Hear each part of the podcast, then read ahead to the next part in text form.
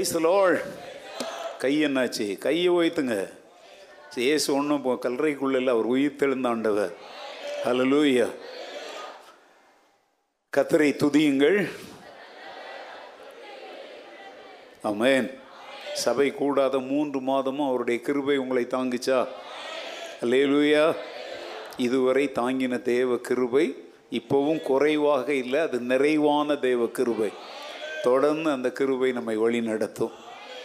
இந்த காலவெளியிலே கர்த்தரை ஆராதிக்கவும் கர்த்தருடைய வார்த்தைகளை கேட்கவும் கர்த்தருடைய பிள்ளைகளை பார்த்து சந்தோஷப்படவும் ஐக்கியப்படவும் இங்கே கர்த்தருடைய வீட்டில் எனக்கு முன்பாக கூடி வந்திருக்கிற திருச்சபையாராகிய உங்களையும் உலகமெங்கும் உள்ள சர்வதேச திருச்சபையின் அங்கத்தினர்களாகிய உங்களையும் இந்த நாளின் காலவெளியிலே கர்த்தருடைய வார்த்தையை கேட்பதற்கு அன்போடு வரவேற்பதிலே நான் மிகுந்த மகிழ்ச்சி அடைகிறேன். ஹல்லேலூயா. ஓகே, நம்ம எல்லாரும் இந்த நாளின் காலவெளியிலே தேவனுடைய வார்த்தையை கேட்பதற்கு ஆதார வசனமாக the book of Hebrews chapter six verses eighteen and nineteen. Turn with me to Hebrews chapter six verse eighteen and nineteen. எபிரேயர் ஆறாவது அதிகாரம் பதினெட்டு பத்தொன்பது ஆகிய வசனங்களை எல்லாரும் எடுத்து வைத்துக் கொள்ளுங்க. இப்போ ஒருத்தர் வாசிக்க கேட்போம். நமக்கு முன் வைக்கப்பட்ட நம்பிக்கையை பற்றிக்கொள்ளும்படி அடைக்கலமாய் ஓடிவந்த நமக்கு இரண்டு மாறாத விசேஷங்களினால் நிறைந்த ஆறுதல் உண்டாகும்படிக்கு எவ்வளவு வேகம் பொய்யுரையாத தேவன் அப்படி செய்தார். அந்த நம்பிக்கை நமக்கு நிலையும் உறுதியும் திரைக்குள்ளாக போகிறதுமான ஆத்தும நங்கூரமாய் இருக்கிறது. Praise the Lord. நமக்கு முன் வைக்கப்பட்ட நம்பிக்கையை பற்றி கொள்ளும்படி அடைக்கலமாய் நாம் ஓடி வந்திருக்கிறோம். தேவன் நம்மை அழைத்த போது நம்முடைய வாழ்க்கையில் எந்த நம்பிக்கைகளும் இல்லாதவர்களாய் இருந்தோம், அடைக்கலமற்றவர்களாய் இருந்தோம். ஆனால் தேவன் நமக்கு நம்பிக்கையை கொடுத்து அவருடைய அடைக்கலத்திற்குள்ளே நம்மை அழைத்திருக்கிறார். நம்ம எப்படி வந்தோம்னு அந்த வசனம் சொல்லுது? அடைக்கலமாய், சொல்லுங்க, ஆண்டவரிடத்தில் அடைக்கலம் தேடுறதுக்கு அன்ன நடை மெல்ல நடை ஆணை நடலாம் நடக்கக்கூடாது. எப்படி எப்படி வரணும்? ஓடி வரணும். ஏனென்றால் நாட்கள் பொல்லாதவைகள், காலத்தை என்ன செய்யணும்? பிரயோஜனப்படுத்தணும். ஓடி வந்த நமக்கு இரண்டு மாறாத விசேஷங்களால் நிறைந்த ஆறுதல் உண்டாகும்படிக்கு எவ்வளவேனும் பொய்யுரையாத தேவன் அப்படி செய்தார். அந்த நம்பிக்கை நமக்கு நிலையானதும் உறுதியானதும் திரைக்குள்ளாக, அதாவது நம்முடைய வாழ்வின் மறைவான பகுதிகளுக்கும் அது என்னவாய் இருக்கிறது? ஆத்தும நங்கூரமாய் இருக்கிறது. நங்கூரம்னா என்ன? கப்பல், கப்பல், படகு, கப்பல் நடுக்கடல்ல தத்தளிக்கும் போது முன்னோ பின்னோ சைட்லேயோ போக முடியாமல் நாலு பக்கமும் சூறாவளி சூறை காற்றுகள் கொடிய புயல்களால் தாக்கப்பட்டு உள்ளே இருக்கிறவர்களுடைய உயிருக்கு ஆபத்து என்கிற நிலைமையில் பயணத்தை தொடர முடியாது என்கிற கடினமான சூழ்நிலை வரும் பொழுது, நீங்கள் ஆங்கர் பார்த்துருப்பீங்க, மேலே ஒரு கொக்கி இருக்கும், அப்புறம் அப்படியே கீழே வந்து அப்படி போகும். பார்த்துருக்கீங்களா? இது வந்து மிகப்பெரிய துருப்பிடிக்காத இரும்பு துண்டுகள். அது அதை வந்து பலமுள்ள சங்கிலிகளால் கப்பலினுடைய நான்கு முனைகள்லையும் மேலே சுருட்டி வச்சுருப்பாங்க. நான் வந்து பல பல முறை கப்பல் பயணங்கள் செய்தவன். இதெல்லாம் போய் அந்த நாட்களில் என்றெல்லாம் கேமரா அப்படிலாம் ஒன்றும் கிடையாது, அப்போல்லாம் செல்ஃபோன்லாம் வரல. அது வந்து எப்படி செய்வாங்கன்னா, அதை போனோடனே அங்கே வந்து ஒரு இதை திறந்து விட்டாங்கன்னா அந்த சங்கிலி தானாகவே என்ன செய்ய ஆரம்பிக்கும்? சுத்த ஆரம்பிக்கும். அப்படியே கடலுக்குள்ளே அது இறங்கும். நான் பயணம் செய்த நாட்களிலேயே இது போன்ற சூறாவளிகள் புயல்களை சந்தித்து கிட்டத்தட்ட இருபத்தி நான்கு மணி நேரங்களெல்லாம் அந்த நடுக்கடல்லையே கப்பல் நங்கூரமிட்டு நிற்க வேண்டிய சூழ்நிலைகளையெல்லாம் நான் சந்தித்திருக்கிறேன். அதனால் அந்த நங்கூரங்களை எப்படி இறக்குறாங்க, அதை எப்படி ஏற்றுறாங்க அப்படிங்கிறதெல்லாம் நான் பார்த்துருக்குறேன். அந்த நங்கூரம் என்ன செய்யும் அப்படின்னா, அது வந்து இப்போ கப்பல் போய் கரை தட்டிடக்கூடாது, அப்போ கவுந்துடும். இல்லை நிலை குலைந்து போயிடக்கூடாது. நான்கு பக்கங்கள்லேருந்து காற்று வீசும் பொழுது ஏதாவது ஒரு பக்கத்தில் என்ன செய்யக்கூடாது, சாய்ந்துடக்கூடாது.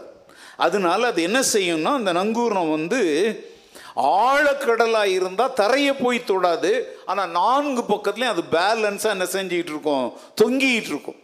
ஒருவேளை அந்த நங்கூரத்தினுடைய நீளம் வந்து மணல் எதையாவது தொடக்கூடியதாக இருந்தால் அந்த மணலுக்குள்ளே போய் இது என்ன செய்யும், நல்லா உட்கார்ந்துக்கும். அப்போ எந்த பக்கத்திலிருந்து சூறாவளி காற்றுகள் அதன் மேல் மோதினாலும் அந்த கப்பல் அசையாமல் உறுதியாக நிற்கும். அப்போ நங்கூரம் என்பது அவ்வளோ பெரிய கப்பலில் இருக்கிற மக்களுக்கும் சரக்குகளுக்கும் பாதுகாப்பை கொடுக்கிற ஒரு நம்பிக்கை அது. அல்லேலூயா. தினந்தோறும் பயன்படாவிட்டாலும் ஆபத்து நேரங்களில் நங்கூரம் இல்லாத கப்பலில் பயணம் செய்வது பெரிய ஆபத்து. சரி, இன்னைக்கு நம்ம கூட ஒரு வாழ்க்கையின் பயணத்தில் இருக்கிறோம். டுவெண்ட்டி டுவெண்ட்டிலிருந்து நம்ம நமக்கு மாத்திரம் இல்லை, உலகமெங்கும் உள்ள எல்லாருமே வாழ்க்கை, பிஸ்னஸ், படிப்பு, குறிப்பாக பிள்ளைகளுடைய படிப்பு கூட, அது கூட ஒரு கப்பல் தான். ஏன்னா ப்ரீகேஜிங்கிற கொடுமையில் ஆரம்பிக்கிறோம். நாங்கள்லாம் கொடுத்து வைத்த சந்ததியார் அஞ்சரை வயசுக்கு மேலே தான் பள்ளிக்கூடத்துக்கு போனோம். இங்கே எத்தனை பேர் அஞ்சரை வயசுக்கு மேலே பள்ளிக்கூடத்துக்கு போனவங்க இருக்கிறீங்க? கரம் தூக்குற அனைவரும் பாக்கியவான்கள். ரெண்டரை வயசுல பள்ளிக்கூடத்துக்கு போனவங்க எத்தனை பேர் இருக்கிறீங்க? உங்களுக்கு என்ன பேர் சொல்றது எனக்கு தெரியாது. நீங்கள்லாம் கொடுமையை சந்தித்தவர்கள். ரொம்ப பிள்ளைங்களை கொடுமை செய்யாதீங்க. இப்போ கூட அரசாங்க சட்டம் என்ன தெரியுமா, ஐந்தரை அல்லது ஆறு வயதுல தான் ஒன்னாம் கிளாஸ்ல பிள்ளைய, நீங்க என்னவோ உங்க பிள்ளை உலகமோகா சாம்பியனா மாறணும்னு இருக்கிறதுக்கு பால் குடிக்கிற பிள்ளைய கூட கொண்டு போய் என்ன செய்றீங்க. முதல்ல வந்து ப்ரீ கேஜி தான் இருந்துச்சு. இப்போ என்ன தெரியுமா, அதுக்கு முன்னாடி பால்வாடி, அது என்ன சொல்கிறது, டே கேர் சென்டர், அதில் கொண்டு போய் போட்டுறீங்க. அது அம்மாவை பார்க்காம ஆயா அம்மாவை பார்க்குது. அதனால தான் அப்பப்போ ஐயோ அம்மா ஐயோ அம்மான்னு அழுது, ஆயாவையும் அம்மாவையும் சேர்த்து நினச்சிக்கிட்டு அழுவுது. படிப்பு என்பது அன்னைக்கு தூங்குறது, அது ஒரு பெரிய பட்ட படிப்பை முடிஞ்சால் அடுத்த வருஷம் கல்யாணம், அதுவும் ஒரு பயணம்தான்.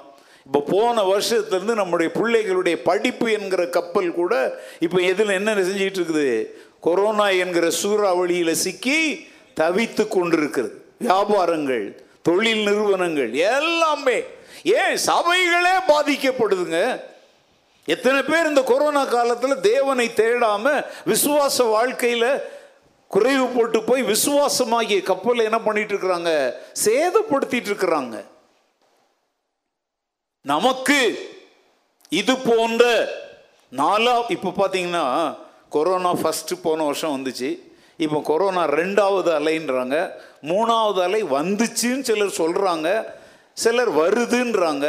அதுக்குள்ளே என்ன சொல்லுங்கள், என்ன என்ன என்னது கண்களை தாக்குகிற கருப்பு பூஞ்சை, மஞ்சள் பூஞ்சை, வெள்ளை பூஞ்சை, என்னென்னவோ வந்துச்சு.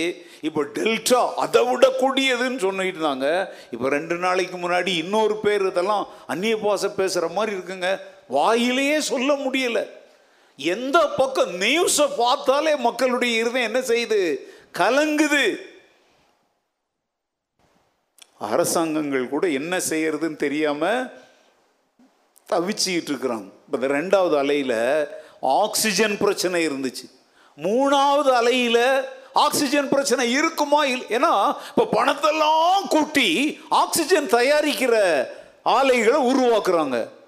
ஆனால் ஒருத்தர் சொல்கிறாரு மூணாவது அலையில் ஆக்சிஜன் தேவைப்படுகிற பிரச்சனையே வராதுன்றார். இவங்க எல்லா பெட்டுங்களெல்லாம் குழந்தைகளுக்கு வரும்னு சொல்லி பெட்டுங்களெல்லாம் போட்டு ரெடியாக வச்சுருக்கிறாங்க. ஆனால் அது வேற ஏதோ வரும் அப்படிங்கிறாங்க. சோதனைக்கு மேல் சோதனை, வேதனைக்கு மேல் வேதனை, அலைகள் கொந்தளிக்கிறது. நம்முடைய வாழ்க்கைக்கு ஏதாவது நங்கூரம் இருக்குதா? கப்பலுக்கு நங்கூரம் இருக்குது. நம்முடைய வாழ்க்கைக்கு ஏதாவது நங்கூரம் இருக்குதா? உன்னுடைய விசுவாச வாழ்க்கைக்கு ஏதாவது நங்கூரம் இருக்குதா? ஆத்துமாவை காத்துக்கொள்வதற்கு ஏதாவது நங்கூரம் இருக்குதா? வாசித்த வசனம் சொல்லுது, தேவன் தந்த அந்த நம்பிக்கை நமக்கு நிலையானதும் உறுதியானதும் நம்முடைய ஆத்துமாவுக்கு அது என்னவுமாய் இருக்கிறது. இந்த நாளின் காலவெளியிலே சுருக்கமாக ஆத்தும நங்கூரம் என்கிற தலைப்பிலே the anchor of our soul என்கிற டாபிக்கில் நான்கு குறிப்புகளை உங்களுக்கு முன்பாக நான் வைக்க விரும்புகிறேன். அதற்கு முன்பு நீங்கள் எல்லாரும் என்னோடு சேர்ந்து ஒரு சிறு பல்லவியை பாட வேண்டும் என்று நான் விரும்புகிறேன். சுமார் முப்பது நாற்பது வருஷங்களுக்கு முன்னாடி பிரபலமாக இருந்த ஒரு பல்லவி இது. வந்து சிறுவர் ஞாயிறு பள்ளிக்காக எழுதப்பட்ட ஒரு பாடல், சண்டே ஸ்கூல் கோரஸ்.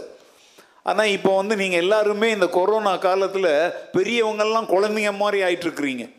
அதனால் அந்த சண்டே ஸ்கூல் பாடலாவது உங்களுக்குள்ளே ஒரு எழுப்புதலை கொண்டு வருதான்னு பார்க்கலாம். வாசிங்க எல்லாரத.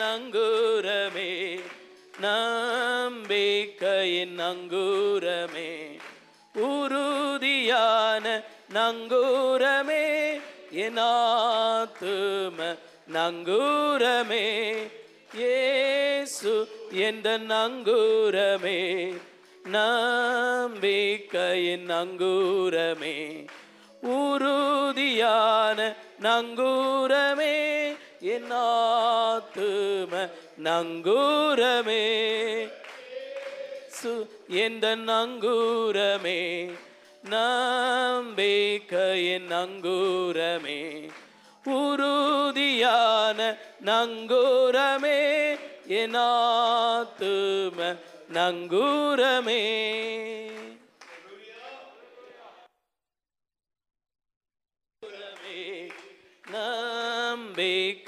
நம்பிக்கையின் நங்கூரமே உறுதியான நங்கூரமே என் ஆத்தும நங்கூரமே இயேசு என்ற நங்கூரமே நம்பிக்கையின் நங்கூரமே உறுதியான நங்கூரமே என் ஆத்தும நங்கூரமே என்ற நங்கூரமே நம்பிக்கையின் நங்கூரமே உறுதியான நங்கூரமே என் ஆத்தும நங்கூரமே நம்பிக்கையின் நங்கூரமே உறுதியான நங்கூரமே என் ஆத்தும நங்கூரமே நங்கூரமே நம்பிக்கையின் நங்கூரமே உறுதியான நங்கூரமே என் ஆத்தும நங்கூரமே. சொல்லிட்டே இருங்க ஹல்லேலூயா. இயேசு என் ஆத்தும நங்கூரம். என் ஆவிக்குரிய வாழ்க்கை, என் ஆத்துமா அசைந்து அழிந்து போகாதபடி என்னுடைய நம்பிக்கையின் நங்கூரமாய் இருப்பவர் என் ஆண்டவராகிய இயேசு கிறிஸ்து. ஹல்லேலூயா. என்ன வந்தாலும் நம்புவேன் என் நேச மீட்பரை, ஏன் அவர் என் நங்கூரம். முன்னும் பின்னும் சைட்லையும் என்ன மோதி அடித்தாலும் அழைத்தவர் உண்மை உள்ளவர். அல்லேலூயா. என் கப்பல் கவிழ விட மாட்டார். உங்களெல்லாம் யாராவது பார்த்து என்ன உன் கப்பல் கவுந்துச்சான்னு கேட்டாக்க நீங்க இயேசுநாதரை அவமானப்படுத்துறீங்கன்னு அர்த்தம்.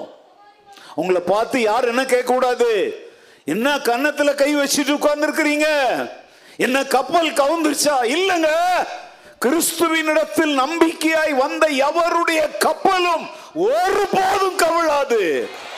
அல்லேலூயா.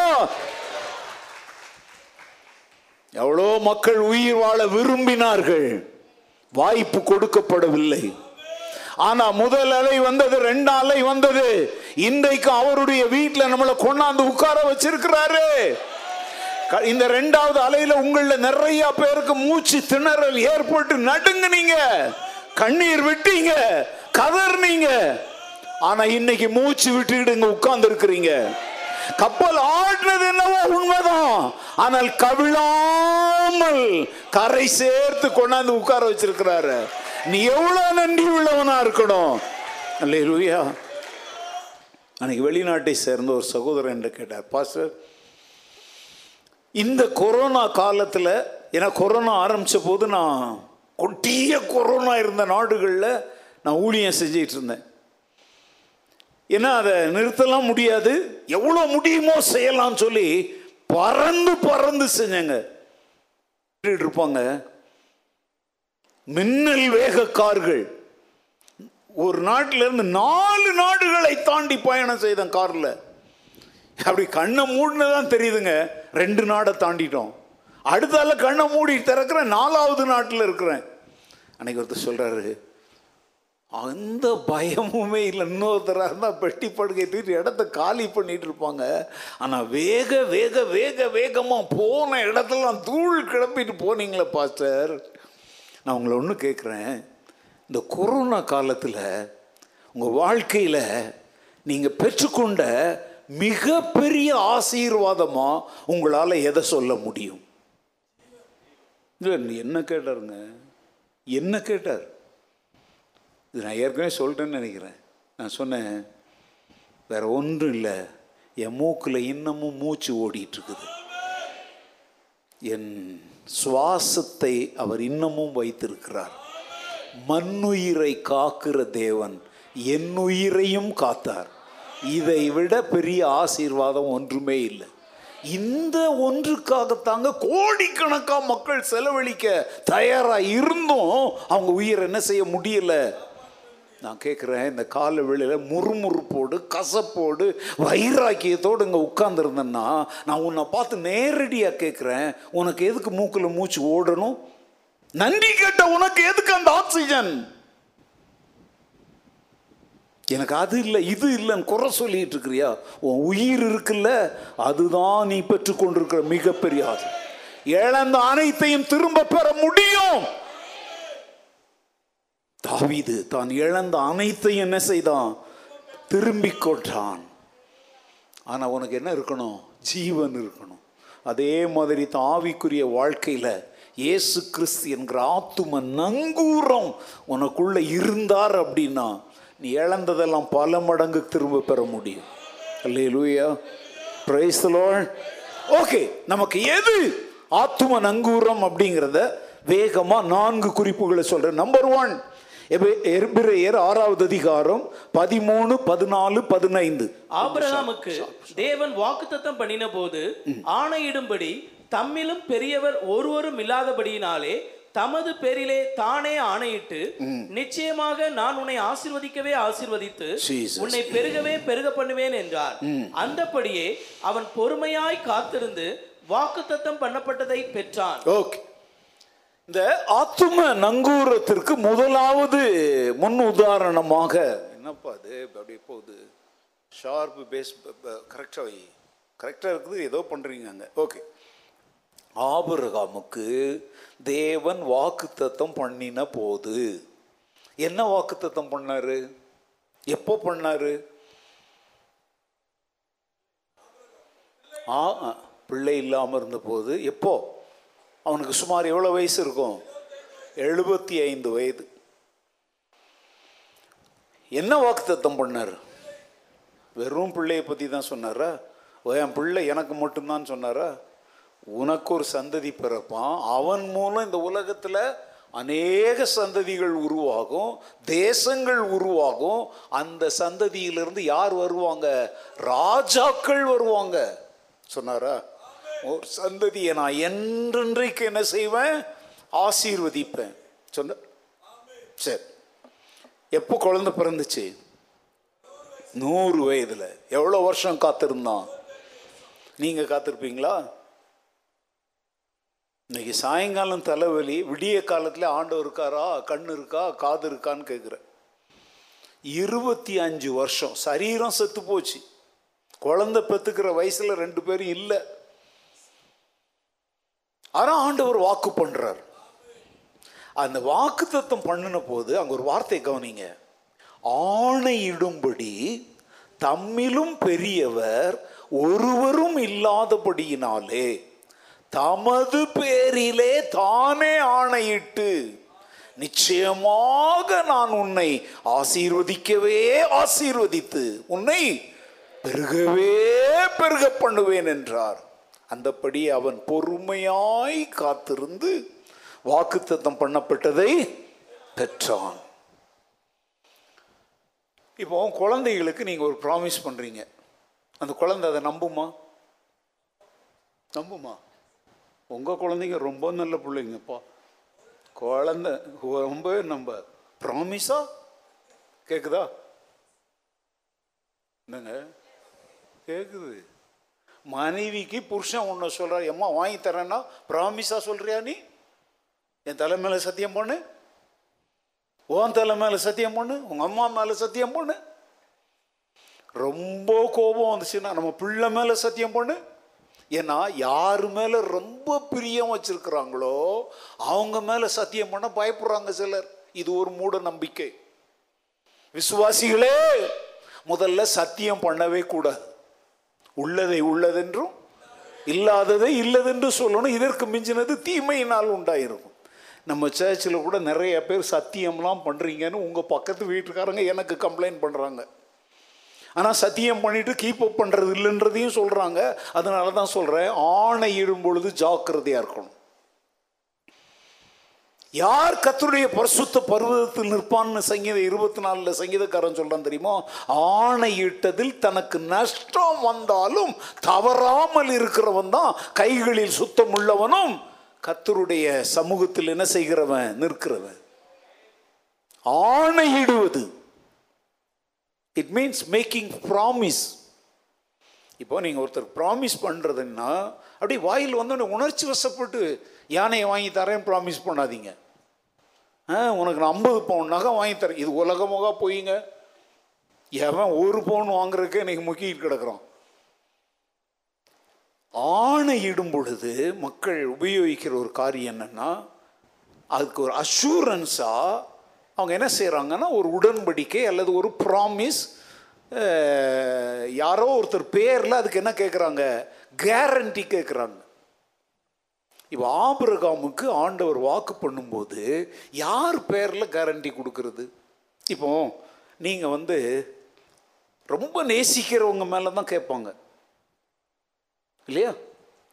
இப்போ தான் நீங்கள்லாம் அகாப்பை திருச்சபை மக்கள்லாம் பாஸ்டர் மேலே அப்படியே உயிரையே வச்சுருக்கிறவங்க அப்படின்னு நினச்சிக்குவோம். நிஜம் இல்லை, அப்படி நினச்சிக்கோங்க. இப்போ நீங்கள் யாருக்கோ ப்ராமிஸ் பண்ணுறீங்க, ஏய் என் ப்ராமிஸாக சொ அதெல்லாம் நான் நம்பலை, என் ஒய்ஃப் ப்ராமிஸ் அடப்போயா, உன் ஒய்ஃபெல்லாம் அங்கே யாருக்கு ப்ராமிஸ் வேணும், உன் பாஸ்டர் மேலே ப்ராமிஸ் பண்ணுறியா அப்படின்னு கேட்டால் சந்தோஷமாக பண்ணிட்டு வந்தீங்க, தொலைஞ்சி போட்டோம். ஏன் அவங்க அப்படி கேட்குறாங்க தெரியுமா? பாஸ்டர் மேலே ப்ராமிஸ் பண்ண சொன்னால் இவங்க என்ன செய்வாங்க, கொஞ்சம் பயப்படுவாங்க.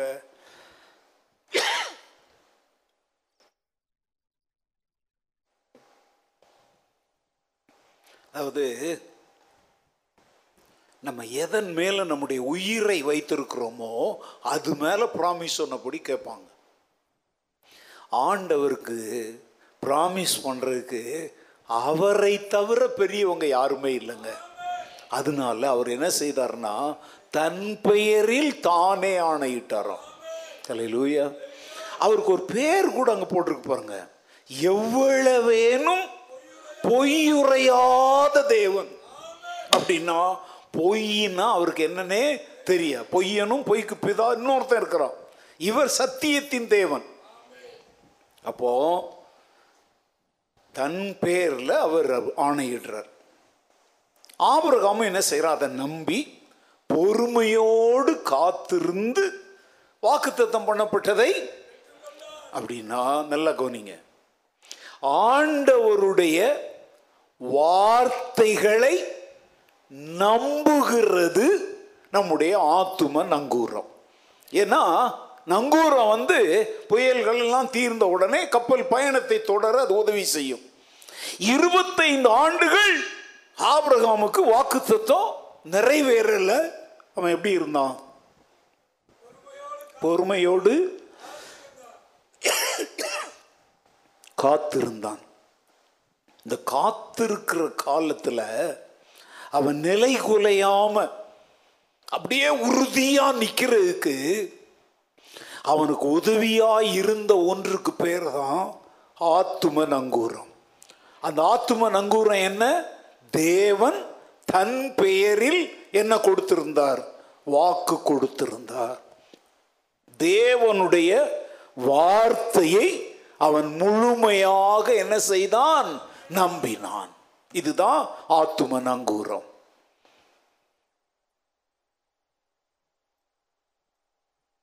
இன்னொரு வார்த்தையில சொல்லட்டா, இருபத்தைந்து ஆண்டுகள் காத்திருந்த பொழுது அவங்க ரெண்டு பேருக்கும் அடிக்கடி ஏதாவது நடந்திருக்கும். யோ, நீ உண்மையிலே ஆண்டவர் தான் பேசினாரா, ஏதாவது தூக்கத்தில் சொப்பனம் பார்த்துட்டு உளர்னியா அப்படின்லாம் கேட்டிருப்பாங்க தானே. பொம்பளைங்க சும்மாவா இருப்பாங்க? உங்களை தான் கேட்குறேன், சும்மா இருக்க மாட்டாங்க. கேள்வி மேலே கேட்டு யோபு மனைவி மாதிரி தேவனை தூசித்துரு. இருபத்தஞ்சி வருஷம் ஆச்சு, ஆனால் அவன் உறுதியாக இருக்கிறான். ஏன் தெரியுமா? நான் ஆராதிக்கும் தெய்வம் பொய்யுரையாத தேவன், அவர் சொன்னதை செய்கிற தேவன். இதுதாங்க நங்கூரம். இன்னைக்கு தமிழ்நாட்டு அரசியலை நீங்கள் பாருங்க. என்னை ரொம்ப ஆச்சரியப்பட வைத்த விஷயத்தை சொல்கிறேன். ஆட்சிக்கு வர்றதுக்கு முன்னாடி கலைஞருடைய மகன் ஸ்டாலின் அதை செய்கிறோம் இதை செய்கிறோன்னு வாக்கு பண்ணிட்டார். இங்கே வந்து பார்த்தா பெட்டி காலியாக இருக்குது, ஒன்றும் இல்லைங்க. முந்தின ஆட்சிக்காரங்க எல்லாத்தையும் என்ன பண்ணிட்டாங்க? காலி பண்ணிட்டு போயிட்டாங்க. அவர் வந்து ஆட்சியை பிடிக்கும் போதே கொரோனா தான் அவரை வரவேற்றுச்சு இல்லையா? ஆனால் நடப்பை நீங்கள் யோசிச்சு பாருங்கள். உலகத்திலேயே, உலக சரித்திரத்திலேயே இதுவரைக்கும் யாரும் செய்யாத ஒன்று.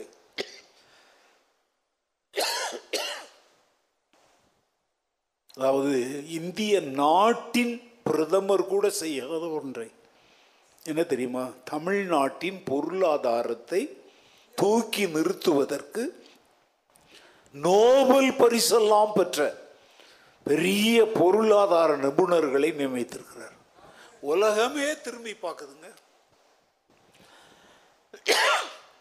அவர் ஆட்சிக்கு வந்த உடனே இந்த ஸ்டாலின்கிற பெயர் வந்து உலகம் முழுசும் பரவிச்சு. இது உண்மையா ஜோக்கான்னு எனக்கு தெரியல. ரஷ்ய நாட்டை சேர்ந்தவர் தான் ஸ்டாலின். ரஷ்ய அதிபர் விளாடிமிர் புதின் இந்தியாவுக்கு ஃபோன் பண்ணி ஹூ இஸ் தி ஸ்டாலின், யார் இந்த ஸ்டாலின் அப்படின்னு கேட்டாராம். ஏன்னா அவங்க நாட்டை சேர்ந்த தலைவர், கம்யூனிஸ்ட் கட்சியை உருவாக்கினவர்களில் ஒருவர் ஸ்டாலின். இந்த ஸ்டாலினுடைய பேர் உலக அளவில் பரவுன உடனே ரஷ்ய பிரதம் எங்க இது உண்மையான தகவல், ஆதாரம்லாம் என்கிட்ட கேட்காதீங்க, உங்களை மாதிரி நானும் காது வழியாக கேட்டது தான். அவர் என்ன சொல்கிறார் தெரியுமா? நான் சொன்ன வாக்கை என்ன செய்ய விரும்புகிறேன்? காப்பாற்ற விரும்புகிறேன். குழு மேலே குழு போடுறார். நான் சொன்ன வார்த்தையை எப்படி ஆகியும் நிறைவேற்ற எனக்கு என்ன கொடுங்க? ஆலோசனை கொடுங்க.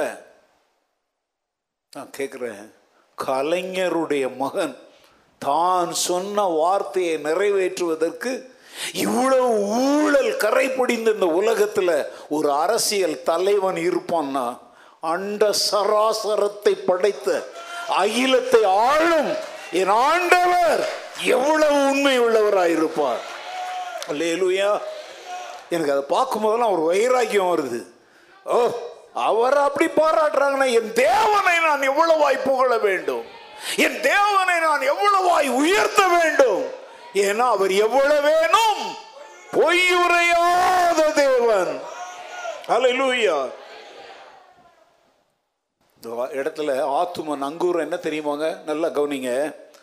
வாக்குத்தத்தம் எவ்வளவு பெரியது என்பதல்ல, வாக்கு பண்ணினவர் எவ்வளவு பெரியவர் என்கிற அறிவு உனக்கு இருக்கணும்.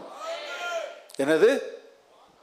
வாக்கு தத்துவம் எவ்வளவு பெருசு என்பது முக்கியம் அல்ல, வாக்கு பண்ணினவர் எவ்வளவு பெரியவர்.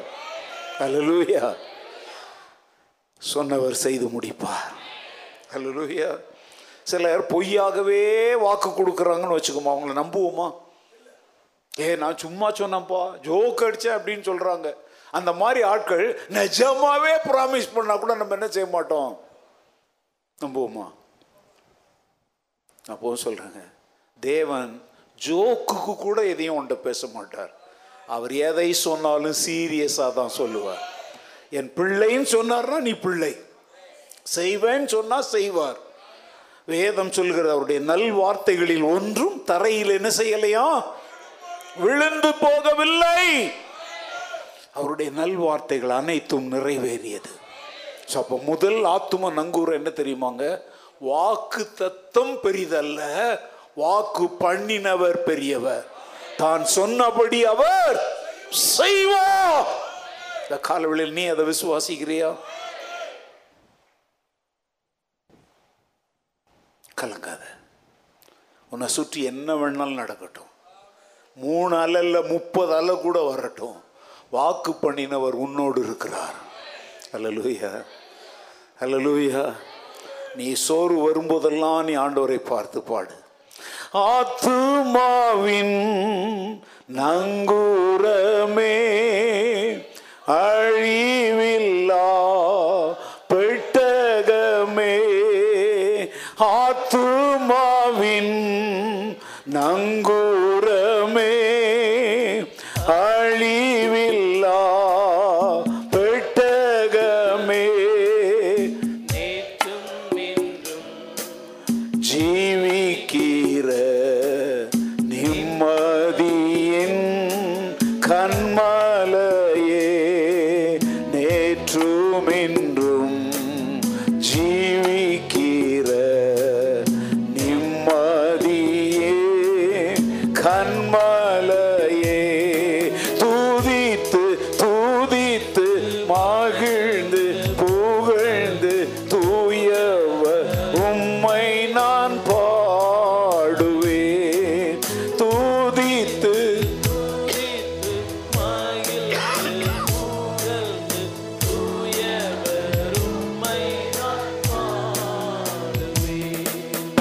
மகிமையின் நம்பிக்கையே மாறிடாத என் இயேசுயா, உம்மை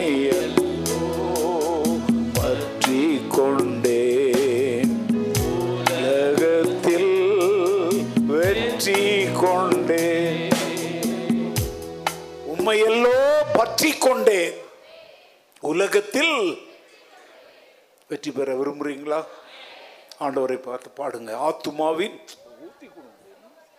ஆத்துமாவின் அங்கூரமே அழிவில்லா பெட்டகமே. சும்மா நேரத்தை வந்து தகரடப்பா பாடலாம் பாடிட்டாலே, அர்த்தமுள்ள பாடல்களை பாடுங்க. ஆத்துமாவின் சோர்வுகள் நீங்கும். அல்லேலூயா. நான் ஆவியோடும் பாடுவேன், கருத்தோடும் பாடுவேன். பாடுங்க, இது பாடுற நேரம். Praise the Lord, hallelujah. தேவன் பேசுவதை நன்றாய் கவனியுங்கள்.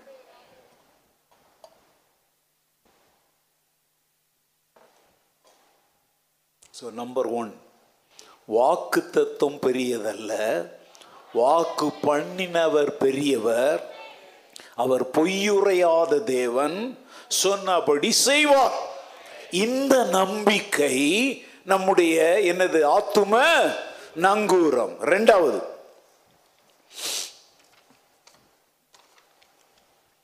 லூக்கா எட்டாவது அதிகாரம் இருபத்தி ரெண்டு முதல் இருபத்தி ஐந்து வரை உள்ள வசனங்களை திரையில காண்பிப்பாங்க பாருங்க.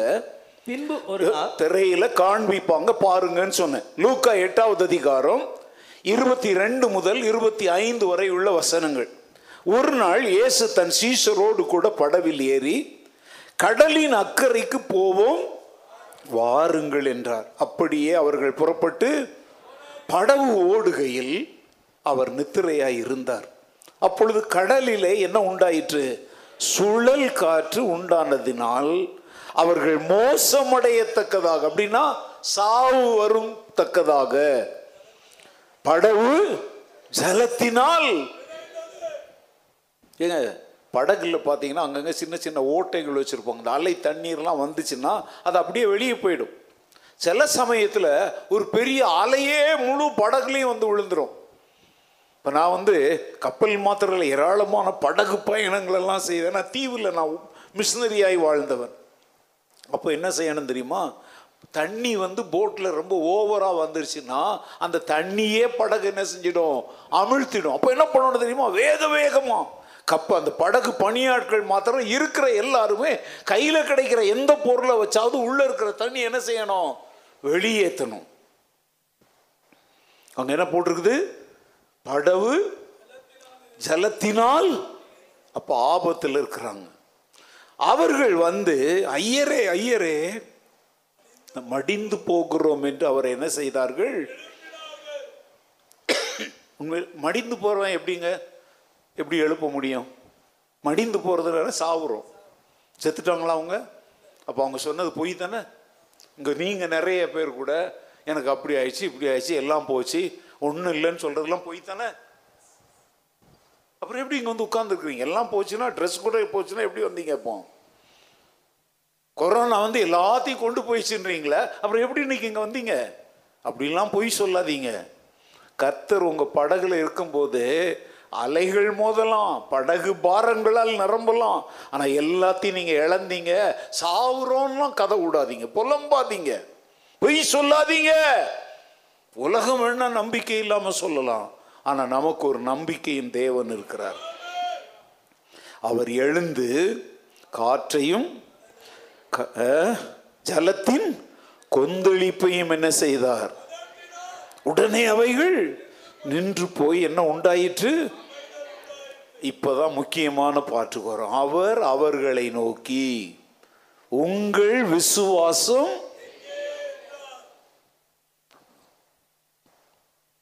என்ன, விசுவாசத்தை பத்தி இங்க ஆண்டவர் பேசுறாரு. எது விசுவாசம், என்ன அவங்க விசுவாசிக்காம போயிட்டாங்க,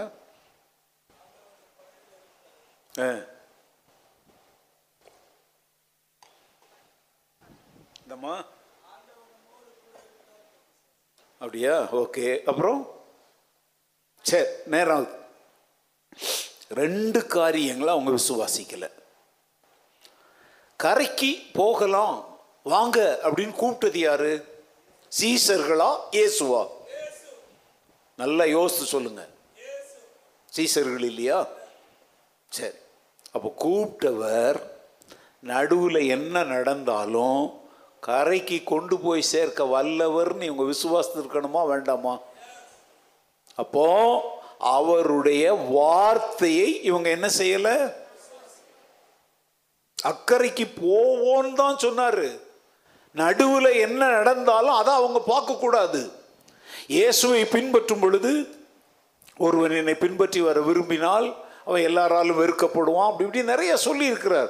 அதுக்காக பூமியில் அழிஞ்சு போயிடுவான்னு சொன்னாரா? கண்டிப்பா போய் சேர்க்க வேண்டிய இடத்துல சேர்ப்பாரா, சேர்க்க மாட்டாரா? அப்போ அவருடைய வார்த்தையை அவர்கள் என்ன செய்யவில்லை. ரெண்டாவது அவர் சொன்னது போல அந்த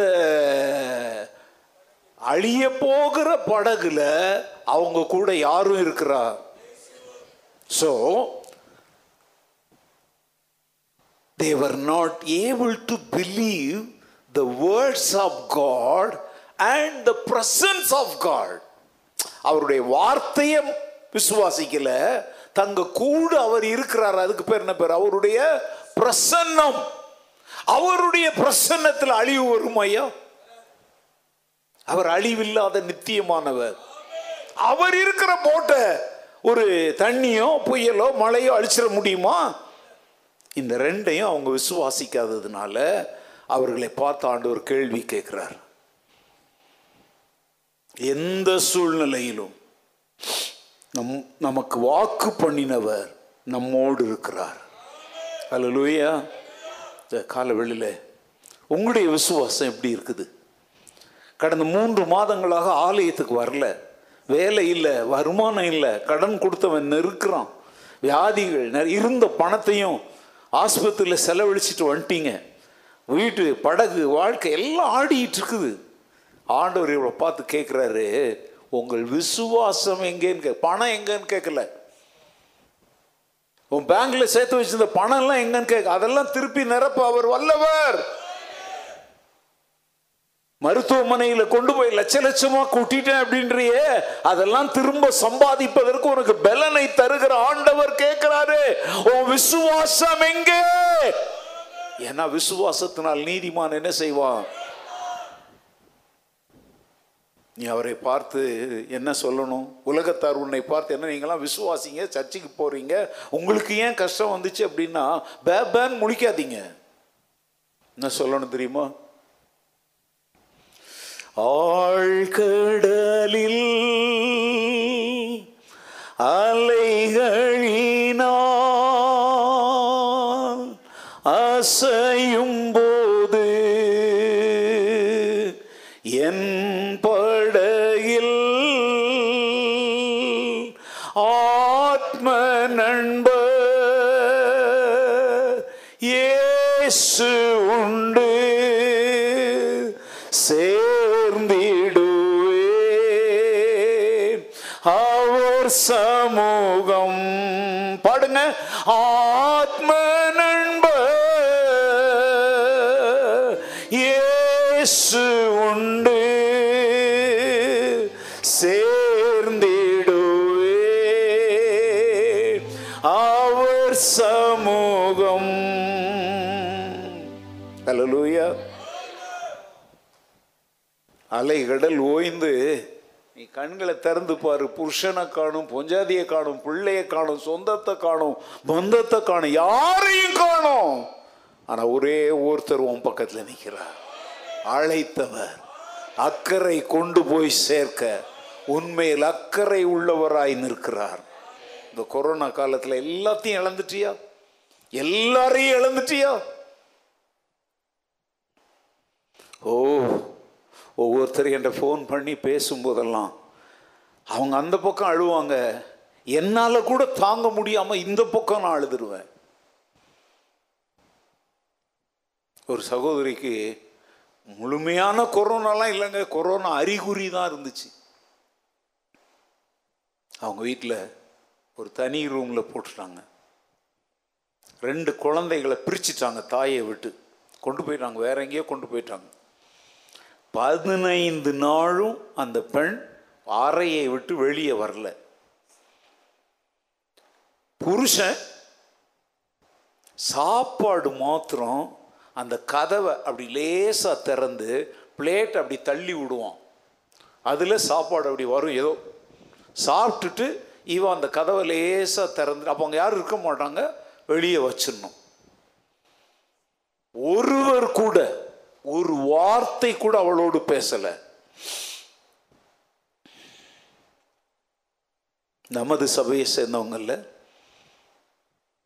என்ன பேசினாங்க, பாஸ்டர் இப்படியே எனக்கு உண்மையிலேயே கொரோனா வந்து நான் செத்தா கூட எனக்கு அது கஷ்டமா இருக்காது, என் பிள்ளைங்க கூட என்னால் பார்க்க முடியல, அந்த ஜன்னல் வழியா காட்டினா கூட எனக்கு ஆறுதலா இருக்கும். கட்டின கணவன் கதவை லேசாக திறந்துட்டு பிளேட் அப்படி நகத்தில் தள்ளி விடுறான். மருந்து கேட்டால் உன் கடவுள் உன்னை காப்பாற்றுவார்னு எனக்கு டேப்லெட் கூட வாங்கி தர மாட்டாங்க. கண்ணீர் கதைங்க.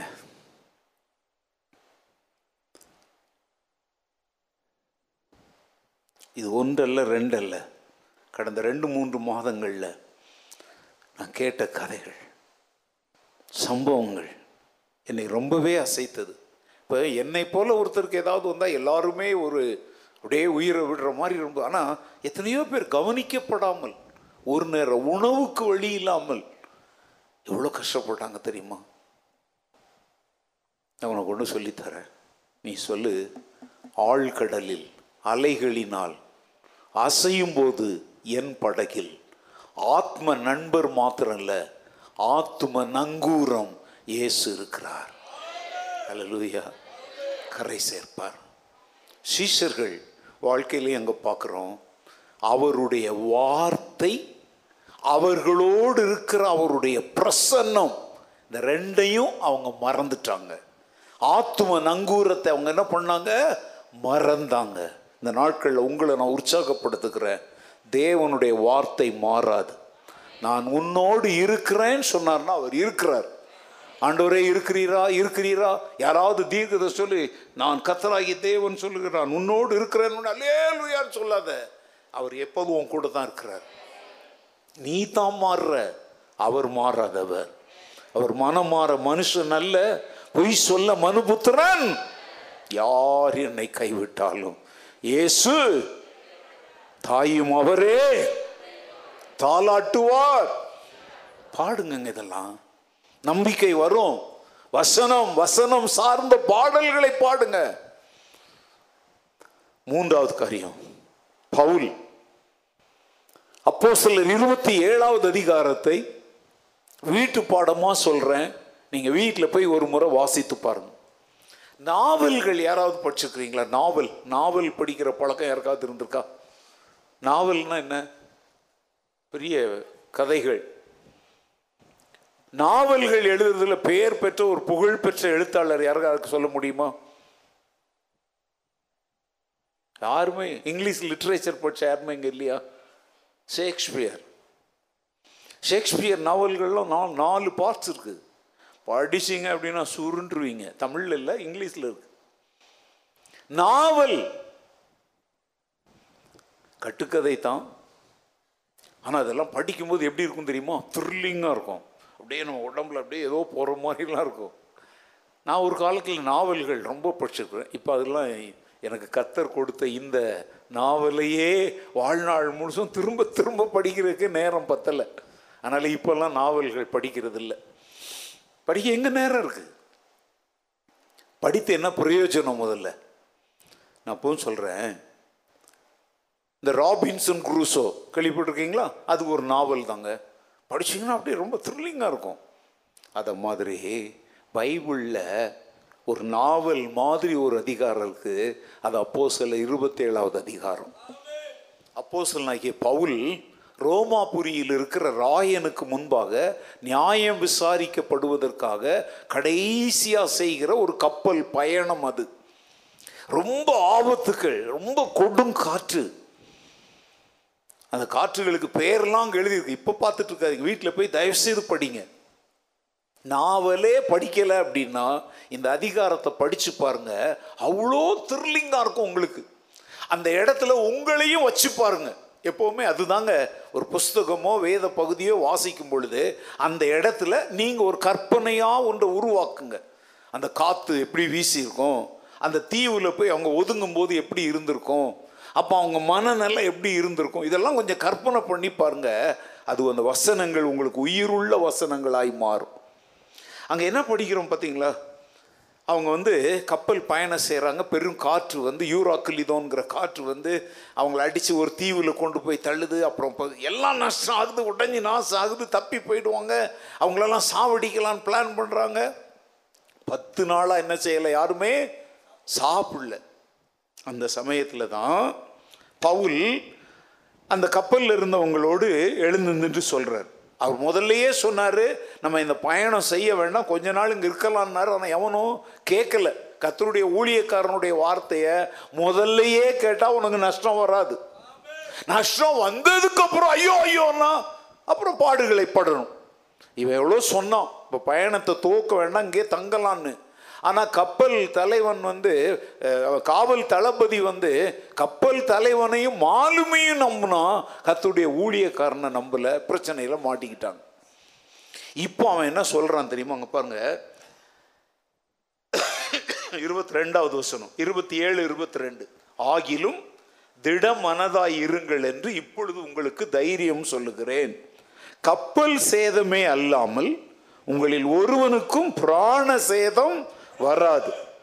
ஏனென்றால் என்னை ஆட்கொண்டவரும் நான் சேவிக்கிறவருமான தேவனுடைய தூதனானவன் இந்த ராத்திரியிலே என்னிடத்தில் வந்து நின்று, பவுலே பயப்படாதே, நீ ராயனுக்கு முன்பாக நிற்க வேண்டும், இதோ உன்னுடனே கூட யாத்திரை பண்ணுகிற யாவரையும் தேவன் உனக்கு தயவு பண்ணினார். அப்படின்னா யாருக்கும் என்ன வராது, தீங்கு.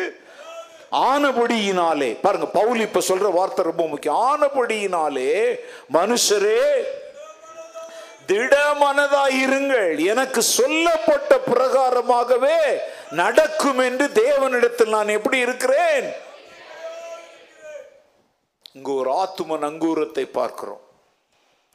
கைதியாக ரோமாபுரிக்கு பயணம் போறார். கடுமையான காற்று, கொடுமையான மழை, கப்பல் சேதம், தப்பி பிழைப்போன்னு எந்த நம்பிக்கையுமே. இருபத்தோராவது வசனத்துல பாருங்க, அநேக நாள் என்ன செய்யாம இருந்தாங்க, போஜனம் பண்ணாம இருந்தாங்க. ஆனா பவுல் இருபத்தி ரெண்டாவது வசனத்துல, நான் என்னை ஆட்கொண்டவரும் நான் சேவிக்கிறவருமாகிய தேவனுடைய தூதன் என்கிட்ட வந்து சொன்னாரு, பவுலே நீ என்ன செய்யாத, பயப்படாத, ஏன்னா நீ எங்க போகணும், ரோமாபுரிக்கு நீ போகணும், அப்படின்னா நீ கண்டிப்பா இந்த பயணத்துல சாக மாட்ட, உன் கூட இருக்கிறவங்களுக்கு உன் நிமித்தம் நான் என்ன செய்யறேன், தயவு செய்யறேன் அப்படின்னு சொன்னாரு. எனக்கு சொல்லப்பட்டபடியே நடக்கும் என்று நான் தேவனிடத்தில் எப்படி இருக்கிறேன்? இதுதாங்க ஆத்ம நங்கூரம். தேவன் என்ன சொன்னாரோ அது நடக்கும். ஹலோ சொல்லுங்க, தேவன் என்ன சொன்னாரோ அது நடக்கும். ஒருத்தர் ஒருத்தர் பார்த்து சொல்லுங்க, அவன் அப்படி சொன்னான், இவன் இப்படி சொன்னான், தலையை சீவிடுவேன்னா அதெல்லாம் நடக்காது. கர்த்தர் சொன்னது மாத்திரம்தான் நடக்கும். அல்லேலூயா, பிரைஸ் தி லார்ட். கர்த்தருடைய வார்த்தையை பெற்றிருக்கிறீங்களா? பவுல் தேவனுடைய வார்த்தையை பெற்றான், அதை விசுவாசித்தான், அதை அறிக்கை செய்தான். ஆத்தும நங்கூரம்னா என்ன? இப்போ தேவனுடைய வார்த்தை நீங்க பெற்றுக்கிட்டு இருக்கிறீங்க, தேவன் உங்களோட பேசிட்டு இருக்கிறார், இதை நீங்க விசுவாசிக்கணும், இதை நாலு பேருக்கு முன்னாடி என்ன செய்யணும், அறிக்கை செய்யணும். இதுக்கு பேர் என்ன பேர்? ஆத்தும நங்கூரம். அவன் என்ன செய்யறான் தெரியுமாங்க? முப்பத்தி மூணுல இருந்து வாஸ்துப்பார், முப்பத்தி மூணுல இருந்து முப்பத்தாறு வரைக்கும் அவன் என்ன பண்றான், நீங்கெல்லாம் பசியா இருக்கிறீங்க, கப்பலுக்கு ஏதாவது சேதானா நீந்தி கரை சேர்றவாவது உடம்புல என்ன இருக்கணும், பலன் இருக்கணும்னு சொல்லி எல்லாருக்கும் முன்பாக ஒரு அப்பத்தை எடுத்து அவன் என்ன செய்கிறான், புசிக்கிறான். அப்போ மற்ற எல்லாரும் திடமனதோடு அதை என்ன செய்கிறாங்க.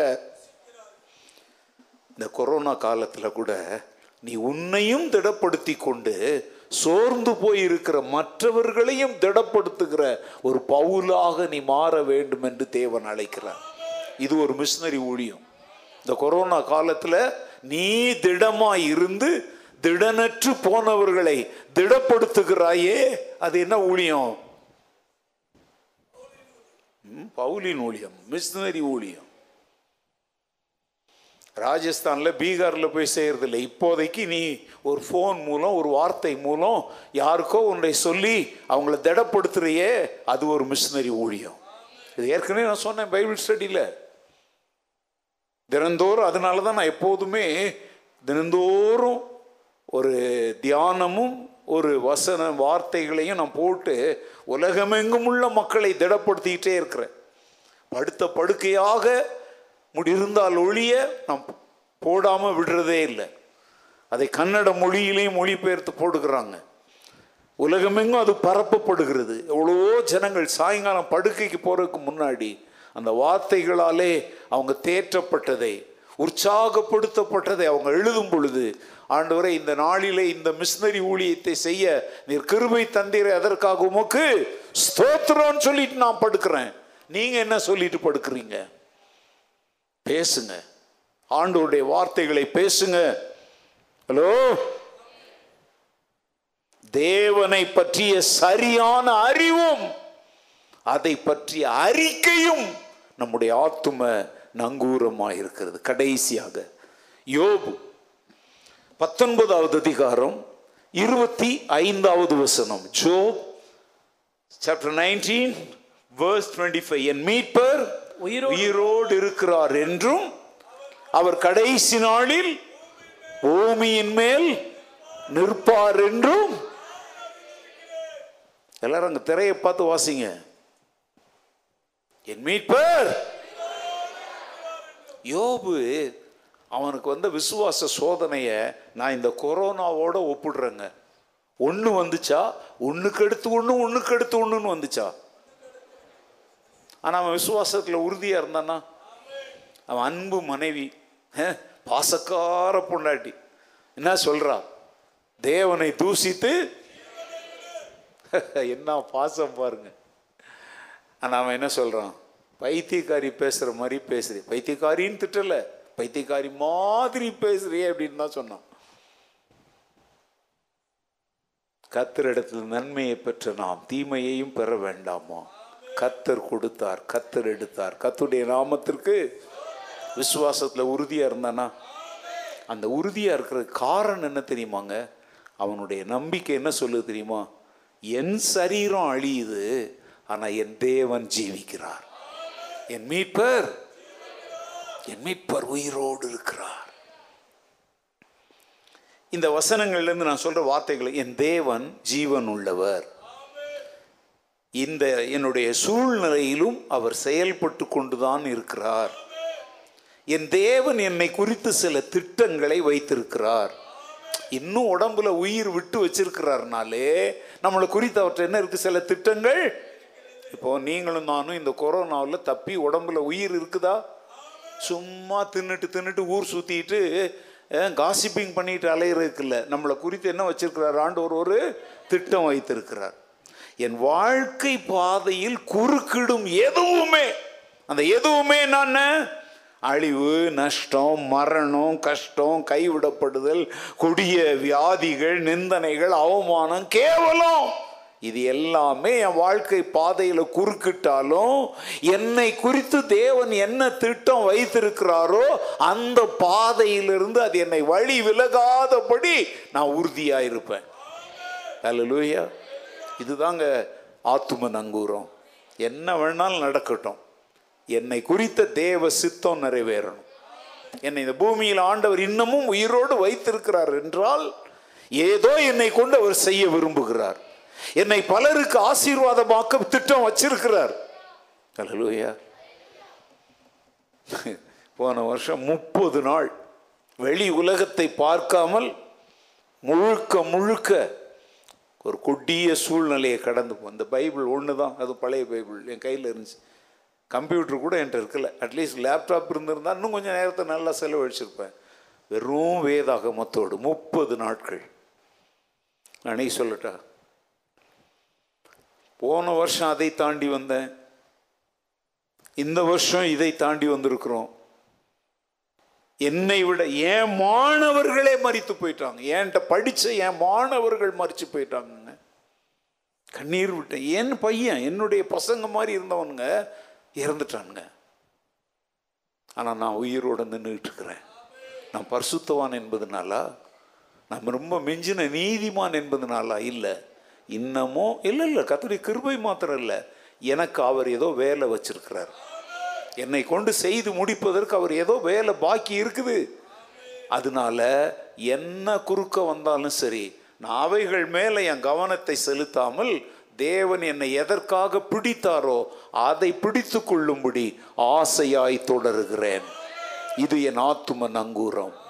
அல்லேலூயா! இருபத்தி மூணாவது அதிகாரம் பதினாலாவது வசனத்தில் யோபு சொல்றார்.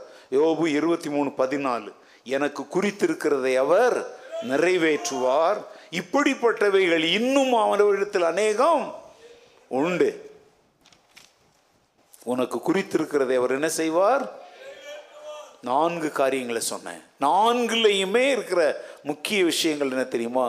தேவனுடைய வார்த்தை, தேவனுடைய பிரசன்னம், தேவனுடைய வாக்கு தத்தங்கள், இவைகள் எல்லாமே நம்முடைய ஆத்தும. மற்றவங்களுக்கு இந்த நங்கூரம் இல்லைங்க. தேவன் தங்களோடு இருக்கிறாருங்கிற நம்பிக்கை அவங்களுக்கு இல்லை. தேவன் அவர்களோடு பேசின வாக்கு தத்தங்கள் அவங்களுக்கு இல்லை. அவங்க ஜோசியக்காரன் கிளி ஜோசியத்தை நம்பிட்டு அலையிறாங்க. நாம் கர்த்தரையும் அவருடைய பிரசன்னத்தையும் அவருடைய வார்த்தைகளையும் நம்பி ஜீவிக்கிறோம். எஞ்சிய காலத்தை என்ன செய்ய போறீங்க? எவ்வளோ பேர் வாழ்க்கையை முடிச்சுட்டாங்க. நமக்கு ஏதோ தப்பி பிழைச்சி இப்போ உயிரோடு இருக்கிறோம். யாருக்காய் நீ வாழப்போகிறாய்? சோத்துக்காக, துணிக்காக, கண்களின் இச்சைக்காக, மாம்சத்தின் இச்சைக்காக, அவங்களுக்காக, இவங்களுக்காக, நடுவழியில் கைவிட்டவங்களுக்காக வாழப்போறியா? இல்லை உன்னை இன்றைக்கு வாழ வைத்திருக்கிற இயேசுவுக்காய் வாழப்போறியா?